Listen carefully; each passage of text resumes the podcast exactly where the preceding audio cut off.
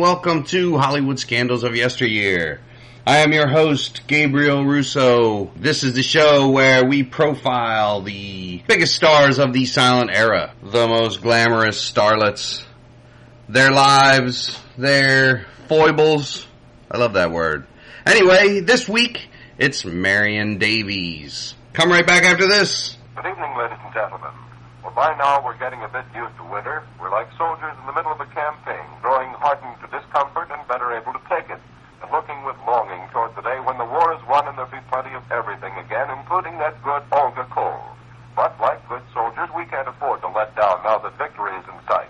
We must work harder than ever to get every bit of heat from the coal we get, make it go further and use less. We must figuratively tighten the belts on our coal bins and wade into old man winter with a little less fuel and a little more heat from every ton. That can help make Hitler's ghost walk. Okay, well, that for Olga coal. You have downloaded, obviously, you know you have downloaded Hollywood Scandals of Yesteryear. Once again, I am your host, Gabe Russo, Gabriel Russo. This week, we are profiling Marion Davies, one of the biggest, well, one of the big, she was a big star, but one of the biggest personalities, really, from, from back in this, uh, the silent era time that we're talking about. She was an actress, and she was a pretty big star. But uh, really, today she's more remembered for being William Randolph Hearst's mistress for many, many years, and for hosting the most lavish parties that Hollywood had seen. You know, probably maybe has ever seen. Who knows? But she was born. Marion Davies was born. Marion Cecilia Douras, January third, eighteen ninety-seven, in Brooklyn. Youngest of five children. The uh, sisters all changed their last name to Davies because one, which one of them spotted on a real estate agent's sign in the neighborhood. Even though New York was a melting pot for immigrants, if you had a British surname, it, uh, it really helped you out. And Davies uh, is a Welsh name. She was educated in a convent. She left school to pursue her career and worked as a chorus girl in Broadway revues. In 1916, Davies was signed on as a Ziegfeld girl in the Ziegfeld Follies. She made her screen debut modeling gowns that were designed by the Lady Duff Gordon in a fashion newsreel. Which I guess I never thought of those types of things, but that makes sense that they would have not only newsreels and and you know features and shorts and that kind of thing, but also like fashion and and what's going on, cultural type things, just to keep people to bring the country a little more, you know, a little more closely together. Uh, well, she appeared in her first feature film in 1917. Uh, this is a movie that she wrote. it was directed by her brother-in-law, who was a prominent Broadway producer, George Lederer. The following year, 1918, she uh, stars in two films. 1918, she meets William Randolph Hearst for the first time. And soon after, stars in Cecilia of the Pink Roses, which uh, is the first film backed by Hearst. Hearst starts the production company or the movie studio Cosmopolitan Productions to promote Davies' career and also moved her with her mother and sisters into an elegant Manhattan townhouse. So in New York, she's in New York City. Now William Randolph Hearst is married. But anyhow, Davies is on her way to being the most infamously advertised actress in the world. During the next 10 years, she appears in 29 films, an average of three films a year. She, so she worked, but she didn't, I mean, that's a lot, but she didn't work as much as some of these other people we've heard about. One of her most known roles was Mary Tudor in When Knighthood Was in Flower in 1922. By the mid 1920s, her career was often overshadowed by her relationship with Hearst, and their social life. He had a house at San Simeon and a uh, an ocean house in Santa Monica, uh, which was later dubbed by Colleen Moore to be quote the biggest house on the beach, the beach between San Diego and Vancouver. According to her own diaries, she met Hearst long before she started working in films. I had read that she met him in 1918, right before.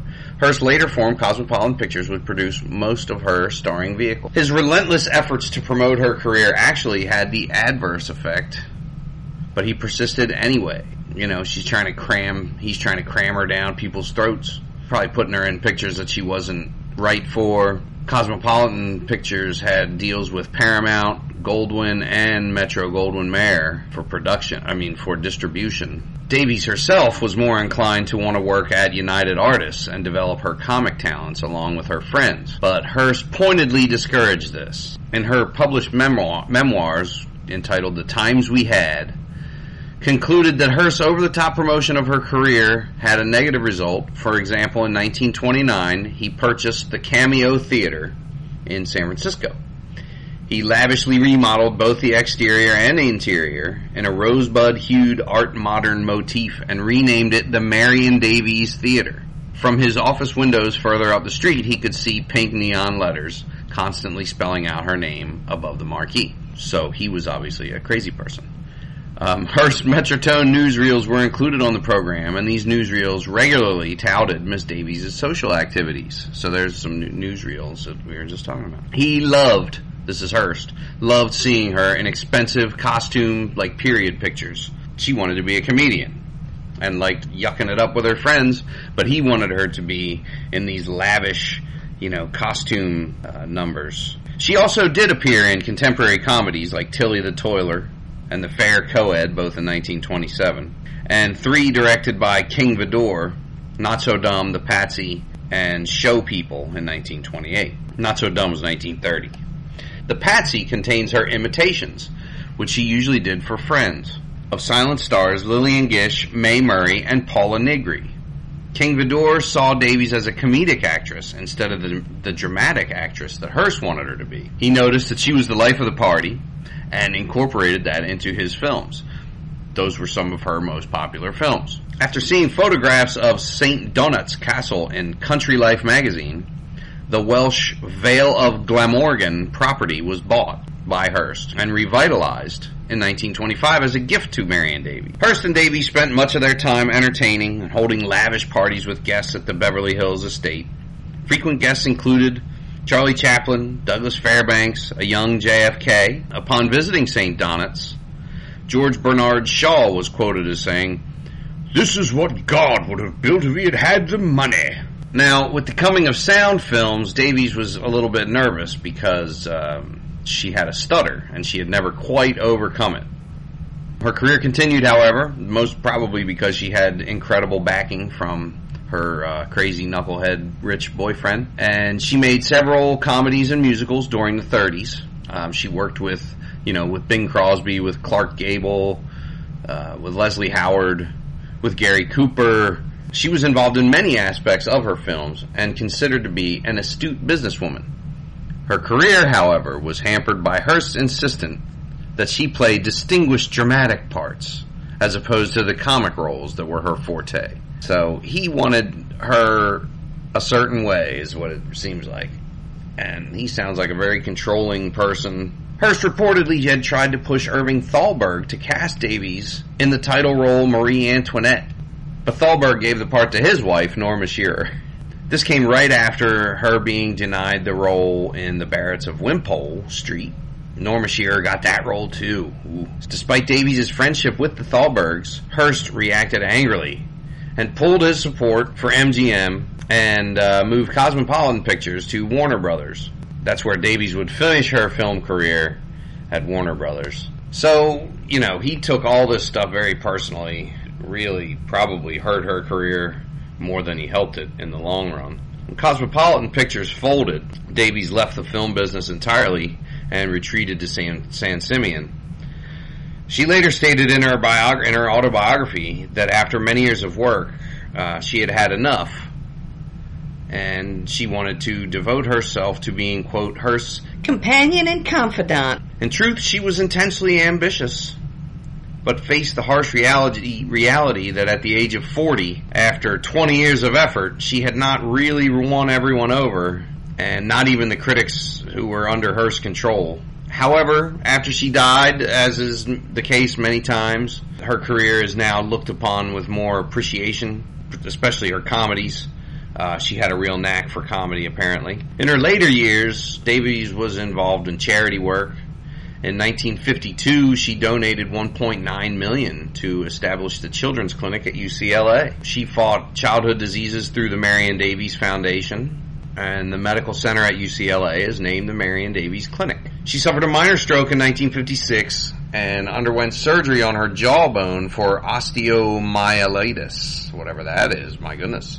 12 days after the operation, Davies fell and broke her leg. She made her last public appearance on January 10, 1960, in a television special entitled Hedda Hopper's Hollywood. Joseph P. Kennedy rented Davies' mansion and worked from behind the scenes to secure JFK's nomination during the 1960 Democratic National Convention in Los Angeles. It wasn't long after that that she was diagnosed with stomach cancer. I believe she passed away, uh, stomach cancer, September 22, 1961, in her home in Hollywood, California. Her funeral was attended by 200 people, many many celebrities, including Mary Pickford, uh, Buddy Rogers, Mrs. Clark Gable, Johnny Weissmuller. He played uh, Tarzan and was an Olympian, I believe. She's buried in Hollywood Forever Cemetery and left an estimated estate valued at $20 million. Now, I wonder if that was all from her films, which didn't sound like she was as successful as some, or if that was money that she got from Hearst as well. Now Hearst, now Hearst had been married the whole time they were together. Like I said, uh, his wife refused to give him a divorce. At one point, they came close to getting married, but he decided that the settlement demands were too high. Hearst was extremely jealous and possessive, even though he was married the whole time. Lita Grey, the second wife of Charlie Chaplin, wrote that Davies confided. She wrote this 40 years later that Davies confided about her relationship with Hearst and saying that she really, I'm going to paraphrase it, but that she really wanted to marry him. It wasn't because he was so, had so much money or because he's such good company. And it wasn't because he was so wonderful behind the barn, which means in bed, I guess. It was because he made her feel like he was, like she was worth something to him. And so she wanted to marry him, but it was just not to be. He's kind, he's good to me, and I'd never walk out on him, is what she said. By the late 1930s, Hearst was suffering financial reversals, and he sold St. Donat's Castle. Davies bailed him out and wrote him a check for a million dollars. Hearst died in 1951. When he died, oh, 51% of his fortune was bequeathed to Davies. And so there you have it. Now, a rumor that persisted for a long time was that they had a child together, a woman named Patricia Lake. And then Patricia Lake was identified as Davies' niece at the time, was raised by Davies' sister Rose, and passed off as Rose and George Van Cleve's daughter, Patricia Van Cleve. Now, when she was 11, uh, supposedly, now Patricia Lake, uh, the daughter, the supposed, the rumored daughter, she died in 1993 from lung cancer. Ten hours before her death, she requested that her that her son publicly announce that she was Davies and Hearst's daughter. When she was 11 years old, Davies told her that she was about her true parentage, and Hearst confirmed it on her wedding day at 17 when she was given away at her wedding. Neither Hearst nor Davies ever publicly addressed the rumors during their lives, and Hearst Castle, upon news of the story, commented, It's a very old rumor, and a rumor is all it ever was. But it sounds to me like she was. I don't know if that ever came to fruition, like with, you know, money wise or, or somebody suing somebody down the road. Now, Marion Davies also, we went over her once earlier in the podcast uh, during the Tom Ince scandal. She was involved in November 1924, Davies was aboard Hearst's yacht, the Oneida, for a weekend party that uh, resulted in the death of film producer Tom Ince. Rumors endured that uh, Davies had a relationship with Charlie Chaplin, who was also on the boat. Hearst was enraged, shot at Chaplin, missed, and shot Tom Ince by mistake. Then covered it up and, say, and said that he had a heart attack. The autopsy showed that Ince died of acute indigestion he was put on a train. He was taken off the boat and put on a train bound, you know, for the hospital for L.A. But was removed from the train at Del Mar when he got worse. He was taken to his home where he died the next day of a heart condition. And so that has always been, and they made movies about that. There's a play and a movie called The Cat's Meow. I've talked about it a couple of times before. So yeah, that uh, that's the big rumor. The two big kind of, I don't even know if they're scandals really. It would have been a scandal. The Patricia, the Patricia Lake situation would have been a scandal at the time, but uh, it was it was never talked about, I guess. Eleven weeks and one day after Hearst died, Davies married Horace Brown, in 1951 in, in Las Vegas. It was not a happy marriage, and Davies filed for divorce twice, but was ne- neither finalized. Brown admitted that he treated her badly. I'm a beast, he said. I took him back. I don't know why. She explained. I guess it's because he's standing right beside me crying. Thank God we all have a sense of humor. And like I said, Davies died of stomach cancer in 1961. The rumors of the Tom Ince scandal, like I said, were dramatized in the Cat's Meow. Kirsten Dunst plays uh, Marion Davies in that.